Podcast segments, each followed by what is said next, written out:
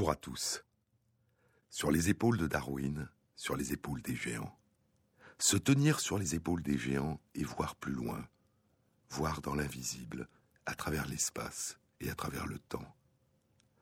Tenter de ressentir, d'imaginer l'étrange splendeur des mondes qui nous entourent et qui n'ont cessé de se transformer, de se réinventer sous des formes toujours nouvelles. Approcher et tenter de partager ce qu'il y a à la fois d'unique et d'universel en chacun de nous. S'ouvrir au monde et aux autres. Comment découvrir la richesse et la singularité de ces mondes intérieurs qui nous semblent inaccessibles?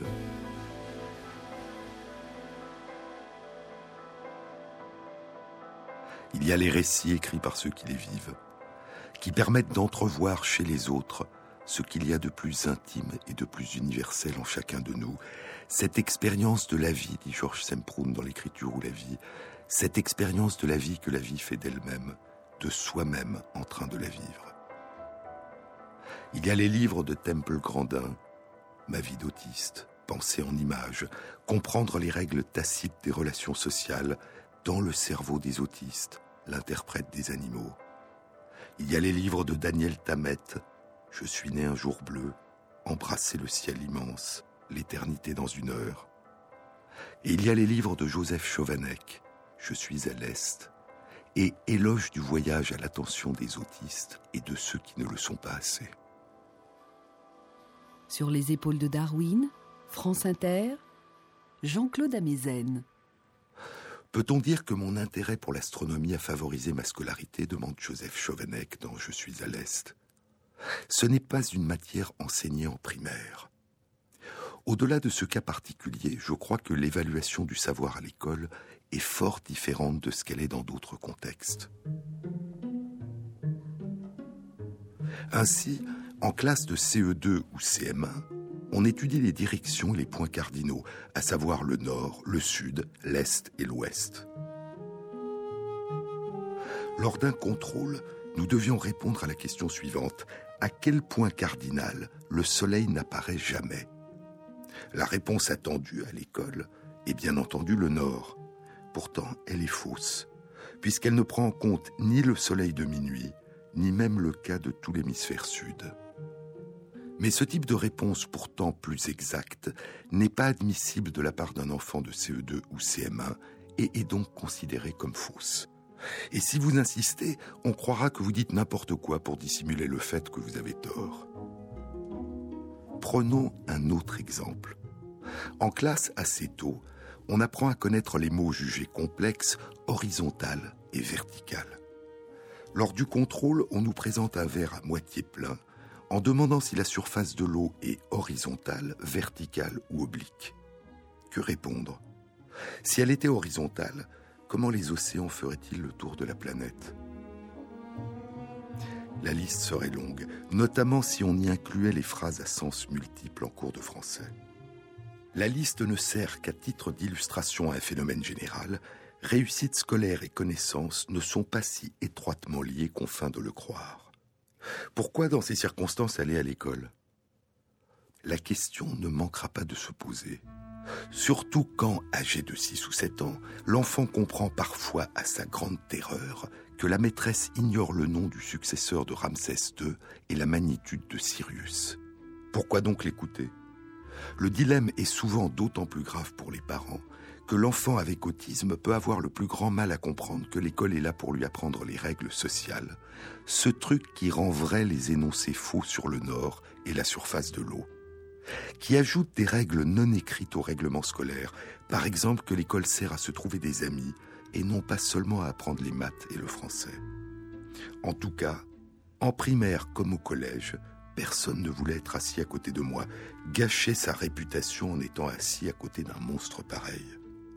J'ose ajouter que plus tard, en fin de lycée, pour d'incompréhensibles raisons, certains se bousculaient pour s'asseoir à côté de moi, notamment lors des examens en maths. Les équations sociales sont, quoi qu'on en dise, les plus redoutables à résoudre et à comprendre. Mais ce n'est rien, poursuit Chauvenec. Ce n'est rien à côté des activités extrascolaires que l'on appelle les temps forts tant pis si vous ne comprenez pas cet usage de l'épithète. Ainsi, en fin de CM2, juste avant l'entrée en collège, un voyage scolaire d'une journée avait été prévu. Toute l'année, parfois plusieurs fois par jour, j'y avais songé. Paniqué par ce qu'il faudrait faire ou ne pas faire. Un état de stress difficilement imaginable pour les autres enfants, sûrement ravis de cette perspective. Notons à ce titre que l'aptitude à comprendre les autres censée être déficitaire chez les autistes n'est pas nécessairement meilleure chez les personnes qui se jugent saines. Sujet d'angoisse d'autant plus que je n'avais pas accès aux outils de planification dont je dispose actuellement. Pour un tel voyage, je regarde aujourd'hui sur Internet, m'informe sur le chemin à parcourir, tente de retenir les images des lieux. À l'époque, non seulement Internet n'existait pas, mais en plus, on ne laissait pas un enfant planifier son voyage à la manière des professionnels du tourisme. Il est regrettable que, une fois de plus, ce soit les enfants qui ont le moins d'aptitude sociale que l'on expose aux plus fortes situations de stress en les privant d'une marge de manœuvre nécessaire. Plus fondamentalement, on peut se demander si un tel voyage, dans un tel cadre, c'est-à-dire avec des enfants inconnus dont beaucoup de tortionnaires de cours de récréation, est réellement nécessaire. Un de mes amis, Romuald Grégoire, de mémoire bénie, raconte dans ses mémoires parus peu avant sa mort ses efforts pour éviter d'aller à la piscine. Cette dernière était devenue une sorte de préoccupation majeure, nuage noir planant au-dessus de ses jours, alors qu'il aurait été aussi simple de résoudre ce problème. Malheureusement, les gens sont habitués à imputer la faute de la souffrance à la personne autre, en particulier si elle est handicapée, à l'image de ces managers qui, de par leur tempérament et leur méthode, poussent à bout leurs collaborateurs en invoquant en guise d'explication les faiblesses personnelles de ces derniers. L'une des définitions les plus anciennes et les plus récurrentes de l'autisme, poursuit Joseph Chauvanec, tient à l'analogie avec une prison intérieure, ou forteresse vide pour les amateurs d'histoire de la psychiatrie. Des variantes existent, par exemple avec la question diagnostic ultime posée par ce psychiatre à l'un de mes amis. Quand vous marchez dans la rue, est-ce que vous vous sentez sur une île déserte? Réponse non. Conclusion, donc vous n'êtes pas autiste. Encore ne faut-il pas confondre l'autisme avec le fantasme d'un lieu de villégiature. Plus sérieusement, je me demande quelle est la prison intérieure des gens en général. Si on prend la peine de regarder honnêtement les personnes avec autisme, je crois qu'elles manifestent pour beaucoup, sur un bon nombre de points, une plus grande souplesse que les autres personnes. Bien entendu, j'ai un certain monde intérieur que je ne partage pas. Et surtout avec quelqu'un qui me fait violence, par exemple un psychiatre qui me demande toutes les 15 secondes À quoi pensez-vous? Je crois que ceci est heureux. Chaque être humain a son univers, son monde intérieur, et s'il ne l'avait pas, ce serait extrêmement triste. Il est toutes sortes de tentatives dans notre monde moderne de mettre fin à ce jardin intérieur, une pression publicitaire, médicale, économique, de supprimer cette parcelle non productive, cette perte de temps, cette anomalie. Je trouve assez désastreux ces effets ultimes. Un livre de la Renaissance s'intitule Le labyrinthe du monde et le paradis du cœur. Le titre reflète bien le contenu de l'ouvrage. Au-delà de la beauté de la formule, c'est l'histoire d'un jeune à la fois naïf et avide de découvrir le monde. On le fait voyager partout.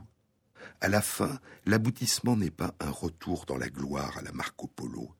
Le voyage dans son issue ultime plonge dans l'intériorité.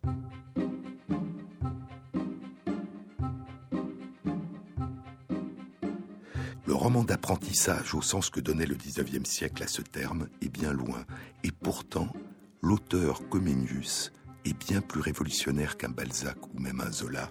Grand humaniste de la Renaissance, poursuit Chauvanec, Comenius a passé sa vie à voyager en Europe. Il a aussi été l'inventeur d'une méthode pédagogique nouvelle. Tandis qu'à l'époque on frappait les enfants pour leur faire apprendre le latin, il a démontré que les enfants apprennent plus facilement par le jeu. Pire encore, il a prôné la même éducation pour les filles, le latin pour les filles. Quelle idée je ne peux donc considérer que le fait d'avoir une vie intérieure soit un problème ou un souci. Le souci est plutôt, hélas, la vie extérieure. Il y a la vie intérieure et il y a les souvenirs, la mémoire. Je suis comme tout le monde, écrit Chauvanec. Je retiens les choses qui m'intéressent. La différence tient peut-être à ce que je ne m'intéresse pas aux mêmes choses que les autres. Lorsque je lis un texte sur les histoires de couples d'acteurs à Hollywood, je suis incapable de retenir ne serait-ce que leur nom, alors que pour beaucoup de gens c'est un plaisir. Par contre, je retiendrai beaucoup plus facilement tel ou tel aspect grammatical d'une langue captivante. Ma mémoire est fluctuante, une grande banalité après tout, et une grande déception, je crois, pour ceux qui voudraient que les autistes aient une mémoire extraordinaire. Je n'ai jamais passé de test évaluant réellement ma mémoire, et d'ailleurs, je ne pense pas qu'il y ait de tests vraiment fiables à ce niveau-là. Quand je rencontre des gens issus d'autres cultures, même des gens passant pour ordinaires, je suis fasciné par la quantité de textes qu'ils connaissent par cœur. Je suis absolument bluffé de savoir que des Indiens peuvent connaître des livres entiers à la virgule près. Tout simplement parce que dans ce type de culture, il existe une forme d'apprentissage que nous n'avons plus. Aujourd'hui, les gens sont incapables de retenir des numéros de téléphone, alors qu'il y a 20 ou 30 ans, beaucoup en connaissaient plusieurs de mémoire. Il y a le monde intérieur et la mémoire, et il y a les émotions, la vie émotionnelle. Une théorie très ancienne, dit Chauvenec, prétend que les autistes n'auraient pas de vie émotionnelle, ou alors assez pauvre. Il y a eu des tentatives pour recréer chez eux, par des thérapies quelconques, une vie émotionnelle. Je crois qu'il s'agit d'une grave erreur. Les personnes avec autisme ont une vie émotionnelle comme tout le monde. Certains, sans que j'ose m'aventurer jusque-là, disent même un peu plus riches que les autres. Leurs émotions peuvent s'exprimer différemment. Certaines personnes rient, pleurent, crient. Chez les autistes, cela peut être différent. De là sûrement la tentation de dire que la personne en face de nous ne ressent pas la même émotion lorsqu'elle ne le manifeste pas de la même manière. Sur le plan personnel, je pense avoir une vie émotionnelle assez riche. Je peux avoir plusieurs émotions qui se superposent ou qui coexistent au même moment, mais je ne peux pas les exprimer ou les exprime autrement. Les gens qui ont l'habitude de me fréquenter savent peut-être mieux décoder mes comportements que des personnes nouvellement venues. Je suis assez frappé quand je rencontre des jeunes avec autisme qui sont poètes par la richesse qu'ils savent mettre dans un texte. Il y a le monde intérieur, la mémoire, les émotions, et il y a l'humour. Un jour, dit Chauvenec, à la fin d'une conférence, une dame fort étonnée m'a demandé pourquoi j'avais raconté des blagues alors que je n'étais pas censé savoir rire. Une autre fois, plus gênant, une maman m'a attaqué en disant qu'on ne pouvait pas rire de tout, que rire de l'autisme gommait la gravité de la situation. Je suis désolé si mon numéro a offensé qui que ce soit, mais je ne peux simplement pas vivre sans petites histoires. Peut-être ai-je manqué ma véritable vocation, celle de comédien ou plutôt d'auteur de sketch. Je crois que l'être humain est celui qui rit, qu'on le veuille ou non. Si je ne devais retenir qu'une chose des centaines d'adultes avec autisme que j'ai eu la chance de fréquenter, poursuit Chauvenec, ce serait peut-être qu'ils ont beaucoup d'humour. Bien sûr, il faut le découvrir, prendre la peine de voir qu'il existe, qu'il est différent de celui que l'on connaît. Il faut accepter l'idée qu'il n'y a pas d'humour dans l'absolu, et que nos petites blagues, qui nous font rire ne sont ni universels ni les meilleurs. Sur les épaules de Darwin, sur France Inter.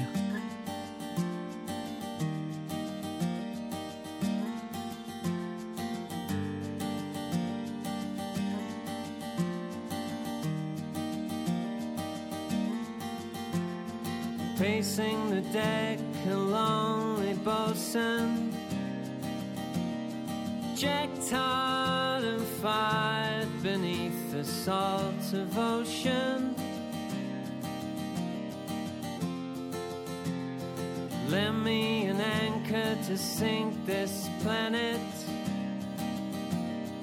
Unhook these arms to ply their godly habit.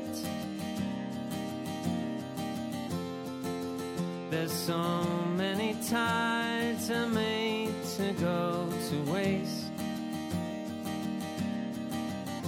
So many tides are made to go to waste.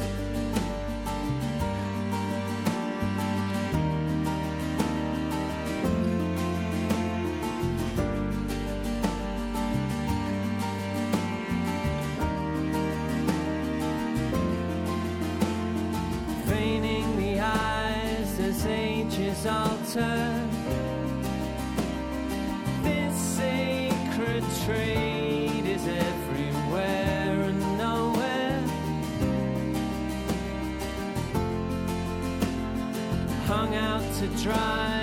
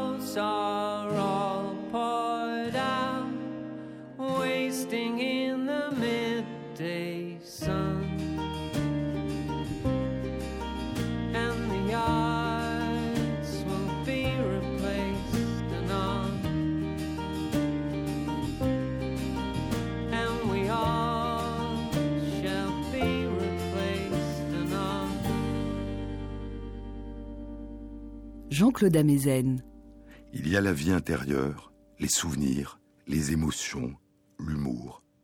Et il y a la façon dont on est perçu par les autres, de l'extérieur. La vision scientifique, la vision médicale.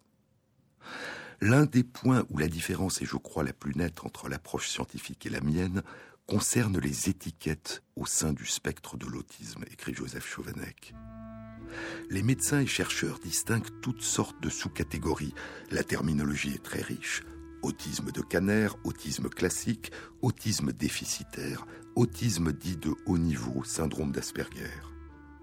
Sans oublier la catégorie la plus savoureuse, à savoir les troubles autistiques non spécifiés. Que faut-il entendre par là? Est-ce un diagnostic du patient ou un aveu d'échec savamment maquillé du médecin? Quel dommage que Molière ne soit plus parmi nous. D'une certaine manière, pourtant, il s'agit là du seul diagnostic valable, attendu que nous devrions tous être collectivement diagnostiqués, non spécifiés. Quoi qu'il en soit, j'éprouve toujours un certain malaise face aux délimitations, aux sous-catégories trop rigoureuses. Les terminologies ne sont jamais neutres. Si on dit par exemple autiste de haut niveau, l'expression haut niveau présuppose l'existence d'un bas niveau, en somme d'un plus bête que soi, grâce auquel on se sent supérieur. Et l'expression haut niveau est une traduction problématique de l'anglais high functioning, que l'on pourrait rendre par qui se débrouille bien. Le traduire par haut niveau reflète tout un univers culturel largement tiré de l'esprit de la salle de classe qui semble tant marquer ce qui se passe en France. En anglais, bien fonctionnel s'utilise pour toutes sortes de personnes. Par exemple, des personnes avec trisomie 21 qui ont la chance de suivre des programmes efficaces dès leur enfance et peuvent être ensuite inclus dans la société ou même à l'université, ceux qui commencent à se produire, sont désignés comme tels sans qu'il y ait une sorte bien déterminée de catégorie au sein de la trisomie 21. Ainsi, de l'usage anglophone d'un terme dans le domaine de l'autisme suivi par sa traduction en français, il ne faut pas déduire qu'une catégorie médicale existe ipso facto. En somme, poursuit Chauvanec, j'ai toujours une grande méfiance envers les cases, les appellations en général, et j'ai toujours du mal à m'identifier, pour être provocateur, à un diagnostic unique. Je ne pense pas qu'on puisse réduire un être humain à un diagnostic, qu'il soit réel ou non. A-t-on le droit de dire par exemple Monsieur Cancer? Les associations concernées se battent contre cet abus de langage. N'allons pas, sous prétexte d'autisme, à contresens. Comment découvrir la richesse et la singularité de ces mondes intérieurs qui nous semblent inaccessibles? Il y a les récits écrits par ceux qui les vivent. Il y a les livres de Joseph Chauvanec, de Temple Grandin et de Daniel Tammet. Et il y a le livre de la romancière américaine Sirius Tvet, La femme qui tremble. Un jour, pendant un discours qu'elle prononce en mémoire de son père, elle se met à trembler violemment et se demande ce qui lui arrive. Plus tard, elle donne une conférence au cours de laquelle elle parle de son tremblement. Je montais sur l'estrade, dit-elle, et au moment où je prononçais le premier mot, cela se produisit à nouveau. J'étais en train de trembler violemment devant des centaines de personnes. J'agrippais le podium, mais mes bras, mon torse et mes jambes tremblaient si violemment qu'il n'y avait aucun moyen de le cacher. J'avais réussi à terminer le premier paragraphe quand j'entendis quelqu'un dire ⁇ Elle tremble !⁇ Je dis à l'auditoire de rester avec moi, que j'allais discuter de ce tremblement un peu plus tard, durant mon intervention. Plus tard encore, une fois que j'eus fini, un ami me dit que cela avait été comme regarder un médecin et un patient dans le même corps. J'avais été deux personnes ce jour-là, une oratrice raisonnable et une femme au milieu d'un tremblement de terre personnel. Entièrement contre mon gré, j'avais fait la démonstration de la pathologie même que j'étais en train de décrire. Et les symptômes ne sont pas seulement ceux qui se voient de l'extérieur. Sirius Fett prendra avant chaque conférence des médicaments qui atténuent les effets des hormones de stress. Je prenais le médicament, écrit-elle, et je faisais la conférence sans trembler. Mais je sentais le tremblement en moi pendant toute la conférence, une vibration électrique qui montait et descendait le long de mes jambes et de mes bras. C'était comme trembler sans trembler. Le médicament ne faisait qu'inhiber le problème extérieur, inhiber sa manifestation visible. Et elle ajoute, l'étrangeté d'une dualité en moi demeure, une sensation prégnante d'un moi et d'une autre incontrôlable. La femme qui tremble n'est certainement pas quelqu'un avec un nom. Elle est une étrangère sans parole qui apparaît uniquement pendant mes discours quand je me mets à parler.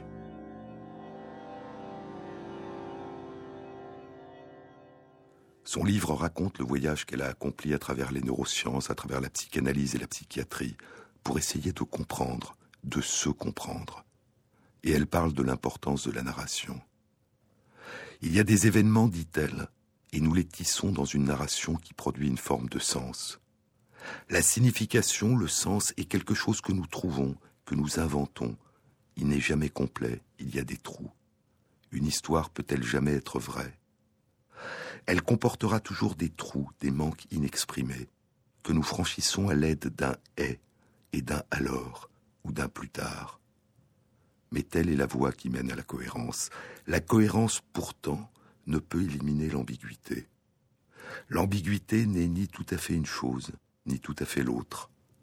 Elle ne trouve pas sa place dans la fenêtre, dans le casier, dans l'encyclopédie. C'est un objet dépourvu de forme, ou un sentiment qu'on ne peut situer. L'ambiguïté demande où est la frontière entre ceci et cela. L'ambiguïté n'obéit pas à la logique, dit Sirius Tvet. Elle est intrinsèquement contradictoire et insoluble. Une vérité étonnante, faite de brume et de brouillard, et du fantôme non reconnaissable de la mémoire et du rêve. Une vérité qui ne peut être tenue dans mes mains, car elle est toujours en train de s'envoler et de s'échapper et je ne peux pas dire si c'est quelque chose ou rien. Je la poursuis avec des mots, même si elle ne peut être capturée. Et parfois, de temps en temps, j'imagine que je m'en suis approché. C'est le récit, dit Paul Ricoeur, qui donne un sens à l'existence.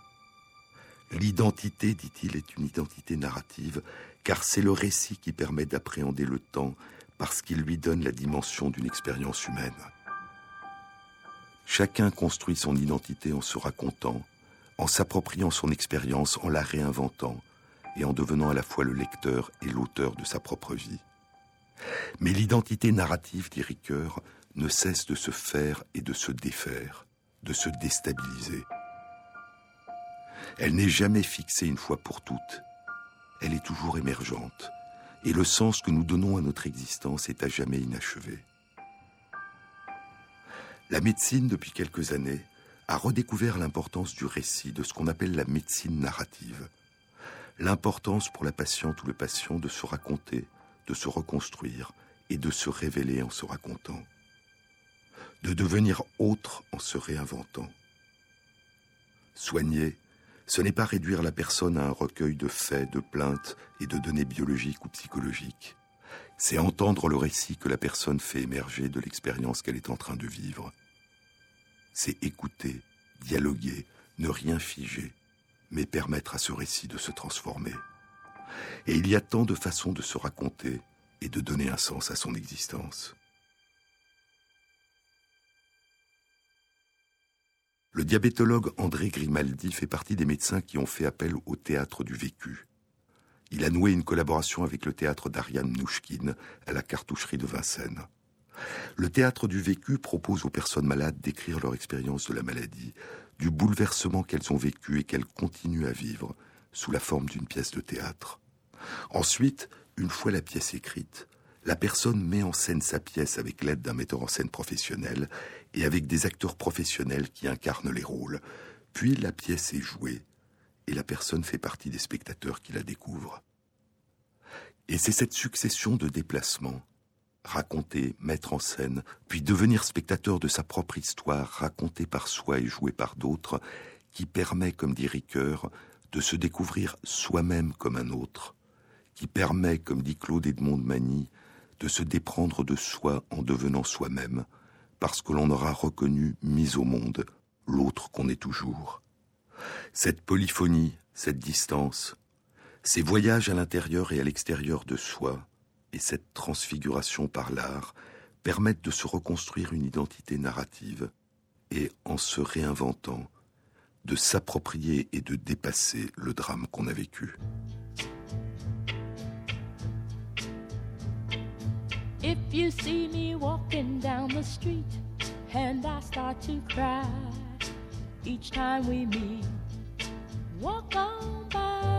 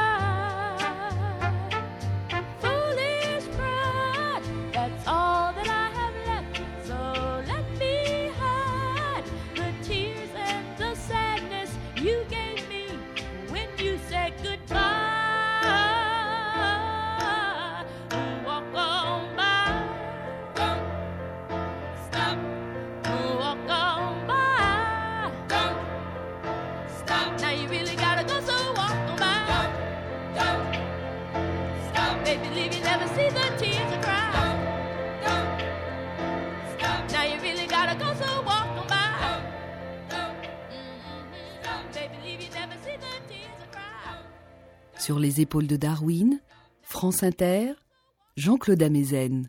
un humour creux, C'est le titre d'un éditorial de Nature du 19 mars 2015. Qu'est-ce qu'il y a de si drôle à propos du trouble obsessionnel compulsif? Paul Cefalou, un professeur d'anglais au Lafayette College à Easton en Pennsylvanie, a posé cette question dans un article publié en 2009 qui analysait les raisons pour lesquelles le trouble obsessionnel compulsif est si souvent et si injustement présenté dans les médias avec humour et légèreté. Contrairement à celles et ceux qui souffrent de dépression, par exemple, écrit Céphalou, celles et ceux qui souffrent d'obsession et de compulsion, on peut toujours compter sur eux pour nous faire rire. La façon dont on décrit les troubles mentaux et les maladies mentales dans les médias et la culture populaire exerce une influence importante sur la manière dont beaucoup de gens considèrent ces troubles et les personnes qui en souffrent. Trop de récits ne montrent que la maladie, ou du moins un stéréotype grossier, et pas la personne, poursuit l'éditorial de Nature. Il n'est pas suffisant pour les chercheurs, les médecins, les journalistes et les associations de personnes malades ou handicapées d'informer la société en insistant sur la réalité de ces troubles, de ces maladies et de ces handicaps, et de rappeler qu'une personne sur quatre souffrira d'une maladie mentale à une période au moins de sa vie. Il n'est pas suffisant de souligner que des phrases telles que une politique étrangère schizophrène sont blessantes parce qu'elles déforment et trivialisent une souffrance réelle et importante. Il n'est pas suffisant, poursuit l'éditorial, de souligner les bases biologiques des troubles, des maladies et des handicaps mentaux. Pour réellement changer les représentations et les comportements de la société, il faut dire plus souvent que cette souffrance peut être atténuée.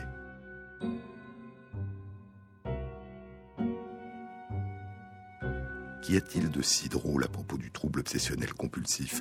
La réponse, a conclu Céphalou, est l'incongruité de la situation. Plus la personne qui souffre tente de céder aux moyens de rituels qui la soulagent, et plus son tourment empire.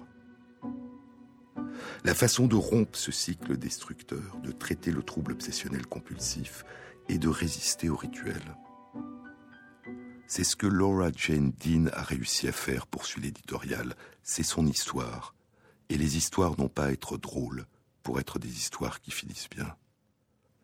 Laura Jane Dean est auteure de pièces de théâtre qu'elle interprète elle-même.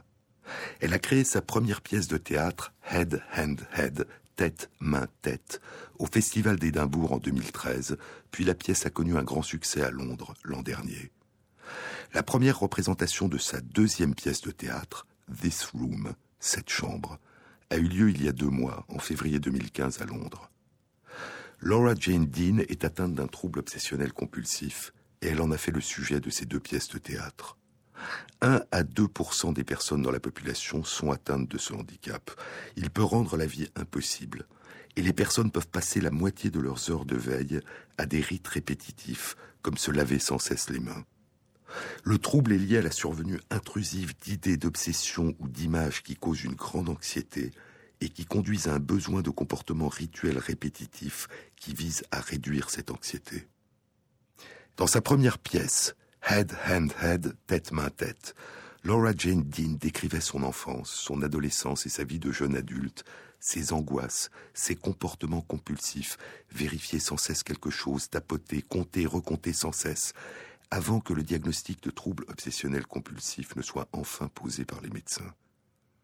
Et de savoir de quel trouble elle était atteinte, et de pouvoir tenter de mieux le comprendre et le connaître, a été, dit-elle, un grand soulagement. Puis elle a commencé à suivre un traitement, une psychothérapie comportementale et cognitive. Cette thérapie, dit-elle, m'a beaucoup aidé, mais j'ai encore chaque jour des pensées obsessionnelles intrusives et un besoin de comportement compulsif. J'ai décidé de faire une pièce de théâtre sur mon traitement et j'ai commencé à écrire ma deuxième pièce, This Room, cette chambre. Pendant que j'écrivais, j'ai voulu mieux comprendre ce qu'était ce trouble et comment il était vécu. J'ai pris contact avec le professeur Tom Robbins à l'université de Cambridge et heureusement, il était intéressé par ce que je voulais faire. Laura a interagi avec nos chercheurs, dit Tom Robbins, pour mettre leurs résultats en phase avec son expérience subjective, avec ce qu'elle vivait. J'ai eu de nombreux entretiens avec son équipe, avec des chercheurs en neurosciences et avec des cliniciens, dit Laura Gentine, ce qui m'a procuré une grande quantité de matériel pour terminer d'écrire ma pièce. Il y a dans ma pièce de théâtre une grande quantité d'informations scientifiques, mais elles sont présentées à la première personne, à partir de mon point de vue, qui essaye de comprendre. Son travail a été soutenu financièrement par le Wellcome Trust, la plus grande fondation privée à but non lucratif de soutien à la recherche biomédicale en Grande-Bretagne.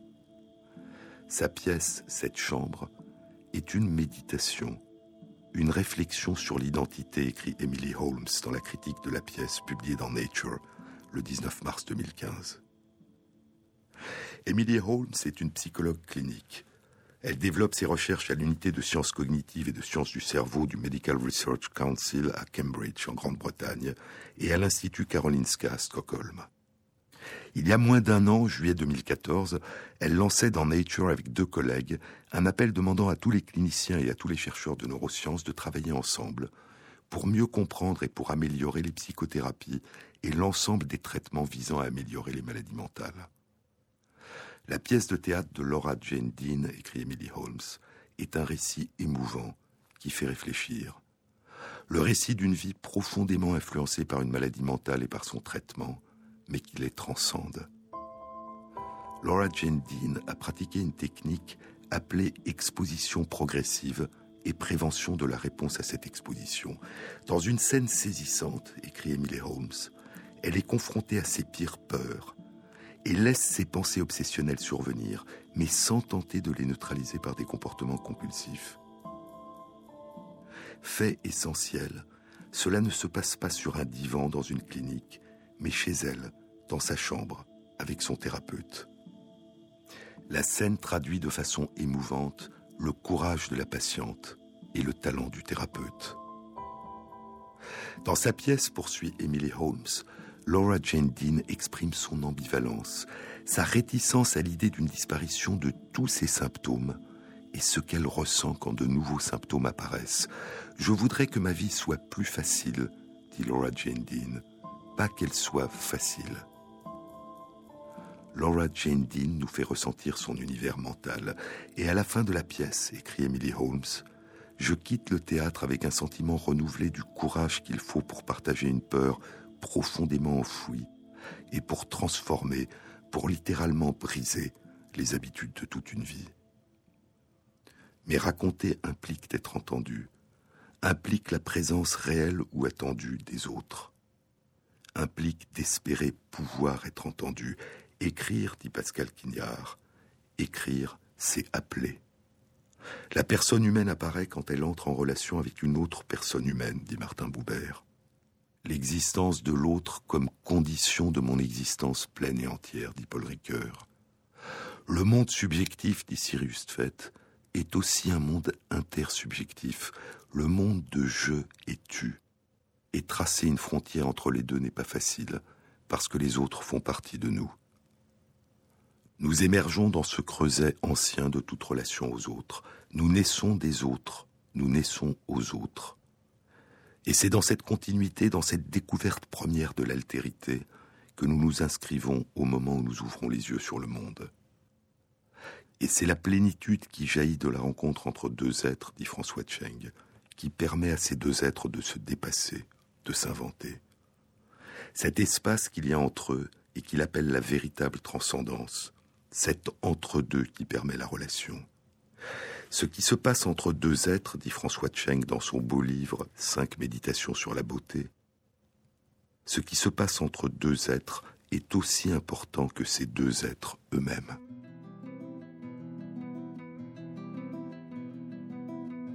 Huit siècles plus tôt, le poète persan mystique Rumi, Jalal ad-Din Muhammad Rumi, le disait ainsi toi et moi se sont levés d'entre toi et moi. Et c'est dans cet entre-deux que se construit la liberté. On entre véritablement en éthique, dit Paul Ricoeur, quand à l'affirmation par soi de sa liberté s'ajoute la volonté que la liberté de l'autre soit. Je veux que ta liberté soit, ajoute-t-il. Ricoeur posait comme valeur universelle non pas une simple juxtaposition des libertés, mais la liberté au cœur de la relation, il inscrivait la liberté au cœur de la solidarité.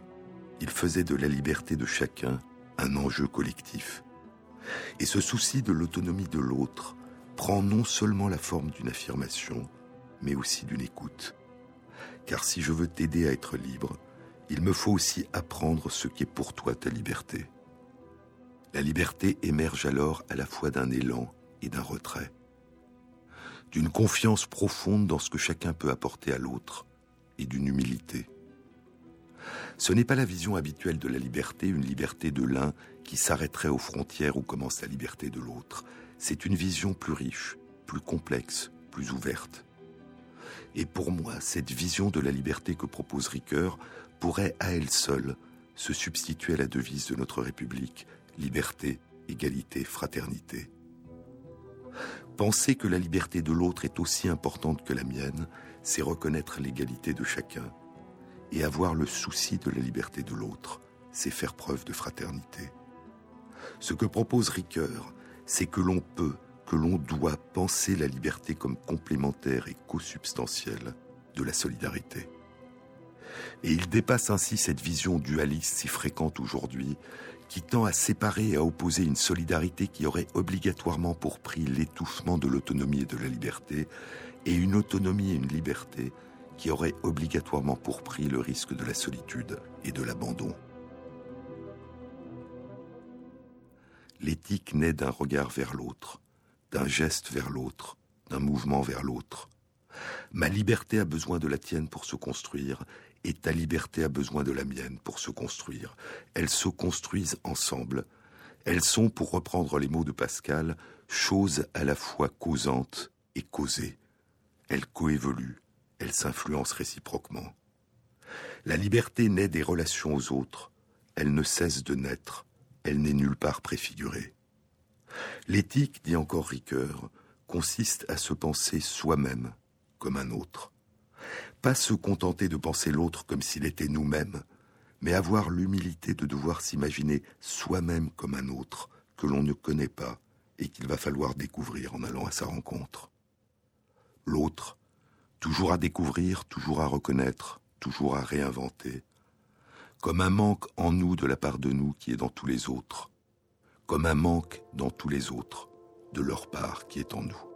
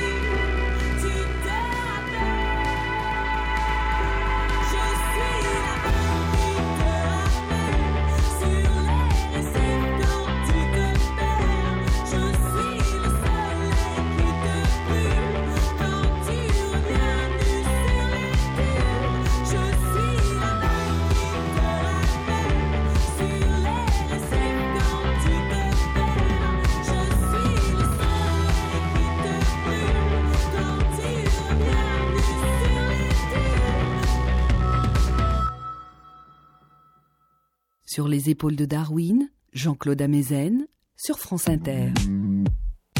Soi-même comme un autre, écrit Paul Ricoeur. Et aussi, dire soi n'est pas dire moi. Soi implique l'autre que soi, afin que l'on puisse dire de quelqu'un qu'il s'estime soi-même comme un autre. Autrui est ainsi celui qui peut dire je comme moi, et se considérer comme auteur et responsable de ses actes.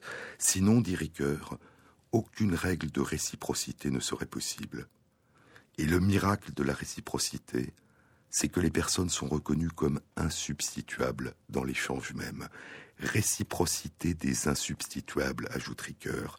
L'échange, le partage, est à jamais unique, singulier. Il ne peut être considéré comme interchangeable parce que ce qui émerge de l'entre-deux, de la relation, est aussi singulier, unique, que les personnes qui y participent et que la relation transforme. Mais parfois, l'échange peut simplement consister à être présent. Et ce qu'il faut alors, c'est simplement être là, une présence par-delà les mots, en deçà des mots, être là.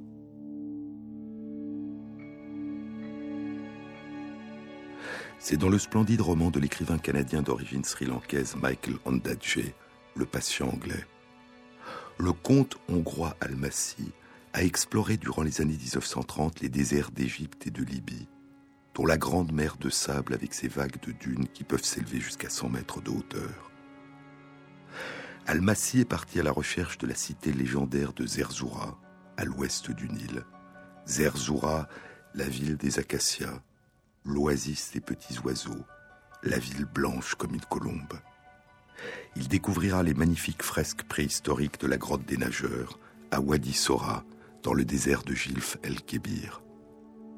Et c'est d'Almasy que Michael Ondaatje s'est inspiré pour créer le personnage de fiction du patient anglais, le patient anglais au corps brûlé, allongé sur un lit dans une villa en ruine, en Toscane en 1944, au milieu des combats à la fin de la Seconde Guerre mondiale.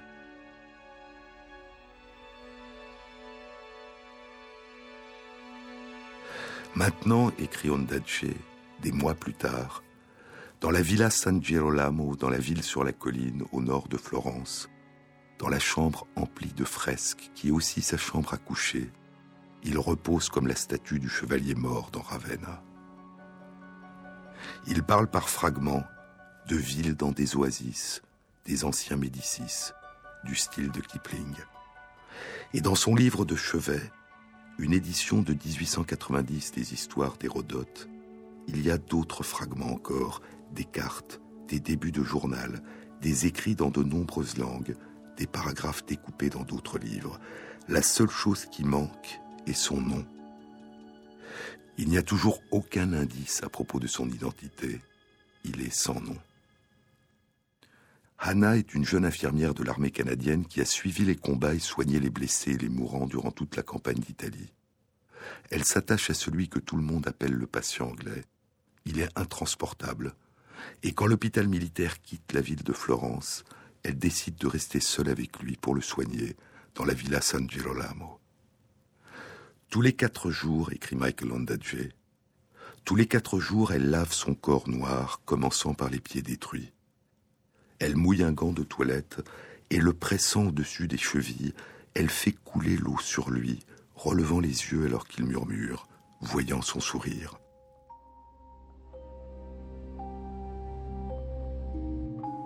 Elle l'a soigné durant des mois, et elle connaît bien le corps, les hanches minces et raides, le flanc du Christ, pense-t-elle. Il est son sein désespéré. Il est allongé sur son dos, pas d'oreiller, les yeux levés sur le feuillage peint sur le plafond, son dais de branches, et par-dessus un ciel bleu. Elle verse de la calamine en zigzag au-dessus de son torse, là où il est moins brûlé, où elle peut le toucher. Atteignant ses épaules, elle souffle de l'air frais sur son cou et il marmonne. Quoi demande-t-elle, perdant sa concentration? Il tourne vers elle son visage sombre aux yeux gris. Elle met sa main dans sa poche. Elle pèle la prune avec ses dents, retire le noyau et glisse la chair du fruit dans sa bouche. Il chuchote à nouveau. entraînant le cœur attentif de la jeune infirmière là où sont ses pensées, à l'intérieur de ce puits de souvenirs dans lequel il n'a cessé de plonger durant ces mois avant qu'il meure. Être là, par-delà les mots, en deçà des mots.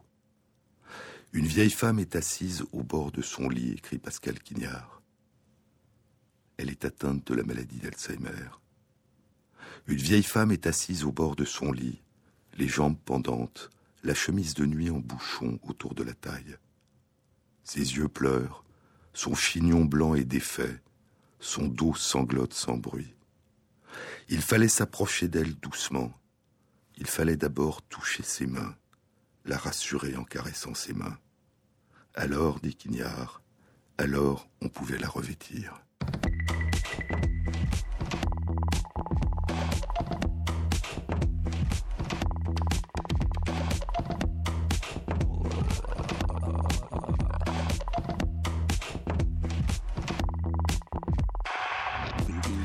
Cette émission a été réalisée par Christophe Imbert avec à la prise de son Raphaël Rousseau, au mixage Vincent Godard et Jean-Baptiste Audibert pour la programmation des chansons.